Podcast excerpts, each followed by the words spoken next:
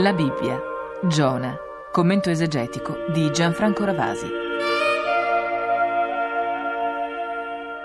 Leggiamo oggi l'ultima pagina di quel libretto delizioso che è stato il libro di Giona, che ci ha accompagnato già in alcune puntate della nostra lettura biblica.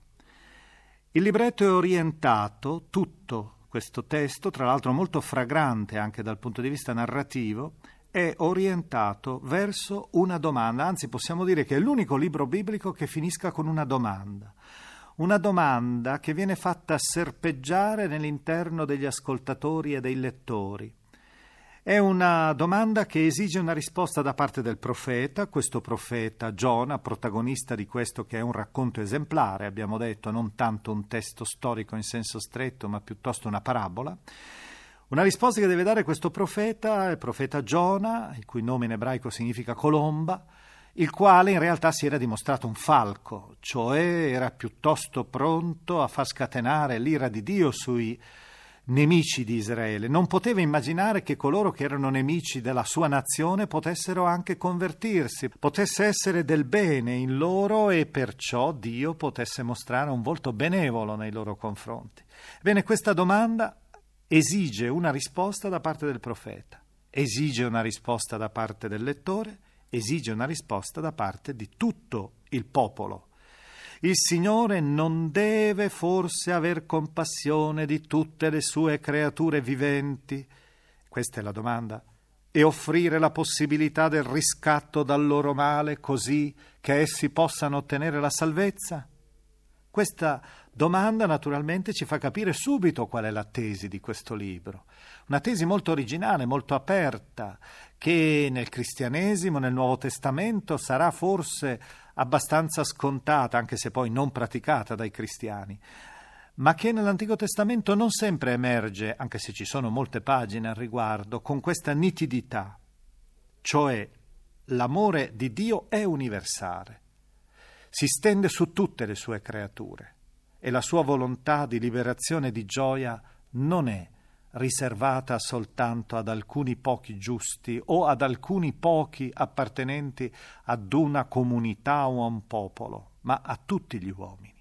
Ma lasciamoci ora catturare dal racconto che ha al suo interno, tra l'altro, un altro racconto, una specie di parabola in azione costituita a trittico il ricino, il verme e il vento. Ascoltiamo il capitolo quarto di Giona.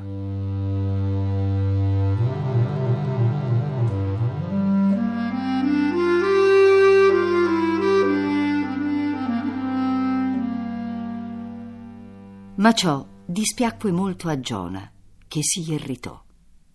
Egli pregò il Signore e disse: Ah, Signore, non era forse questo il mio pensiero quando ero ancora nel mio paese?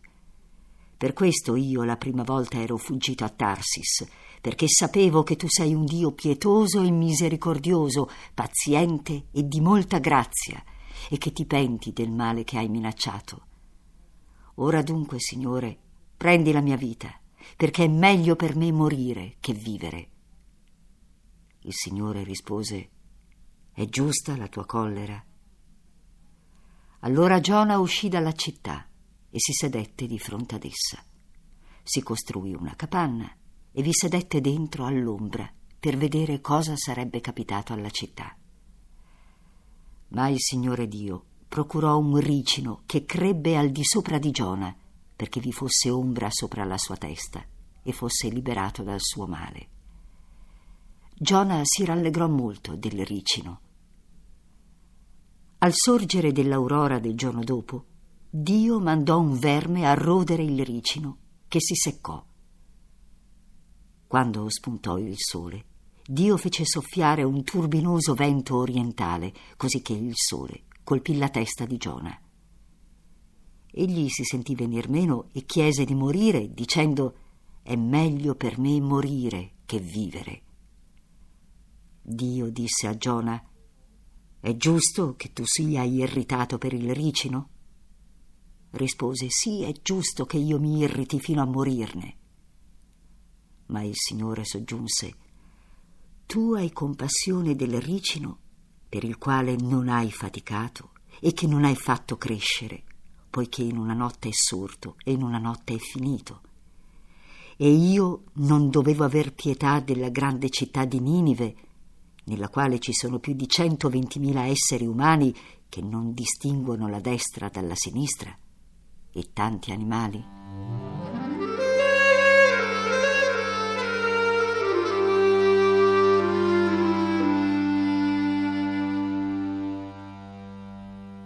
Il racconto, come abbiamo visto, vuole illustrare la tesi dell'amore universale di Dio attraverso un trittico, dicevamo, di scene. È una parabola in azione in tre atti.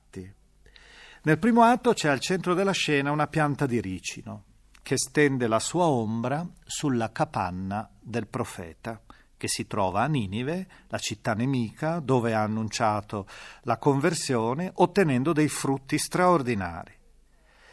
Naturalmente questo ricino offre refrigerio e ha il valore di un simbolo, vuole incarnare la protezione divina, l'ombra delle mani di Dio, come spesso si dice nella Bibbia. Nel secondo atto entra in scena un personaggio, un personaggio particolare, è un animale che ha però una funzione rilevante, è un verme che rode le radici di quella pianta, facendola inaridire. È quindi come una presenza maligna che cancella un elemento di gioia. Tra l'altro, il termine ebraico per indicare il ricino kikayon compare soltanto qui, nel libro di Giona, capitolo 4, versetto 6. Probabilmente non si sa esattamente che cosa fosse, quale albero fosse, però l'opinione comune è che si tratti del ricino che era diffuso in Israele e che, come è noto dal punto di vista archeologico, era un albero coltivato fin nella più remota antichità, se è vero che in una tomba egizia di 6.000 anni fa, quasi 6.000 anni fa, è del 4.000 circa avanti Cristo, si sono trovati dei semi di ricino. E l'olio poi tratto dai semi di ricino era usato come medicinale, era usato anche nella cosmesi, veniva usato come combustibile per le lampade e nei climi caldi appunto raggiunge anche un livello molto alto, fino ai 4 metri d'altezza. Quindi abbiamo il ricino che perde le sue foglie e quindi cessa di avere la sua funzione di protezione di Giona sotto il caldo implacabile del deserto.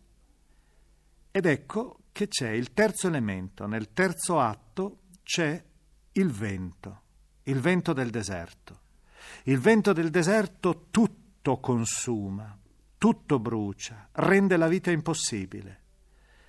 Ecco, questi tre elementi mostrano in maniera molto chiara che cosa sia la vita di una persona quando perde una protezione, quando perde qualcosa che ritiene importante per la sua vita, come può essere un elemento così modesto come l'albero di ricino, come un po' di ombra nell'esistenza quotidiana. Ecco, la lezione che il Signore riserva ora al profeta renitente è esplicitata proprio nella domanda finale, che è rivolta non solo a Giona, ma a tutti i lettori del libro, come abbiamo detto in apertura. Essi noi tutti siamo preoccupati delle piccole cose di questo mondo, della nostra vita, mentre dovremmo dedicare la nostra attenzione piuttosto agli uomini, anche all'umanità che è diversa da noi, anche all'umanità che è peccatrice, perché sia salvata, perché sia libera e perché possa anch'essa conoscere la gioia e lo splendore della libertà, della verità e della luce divina.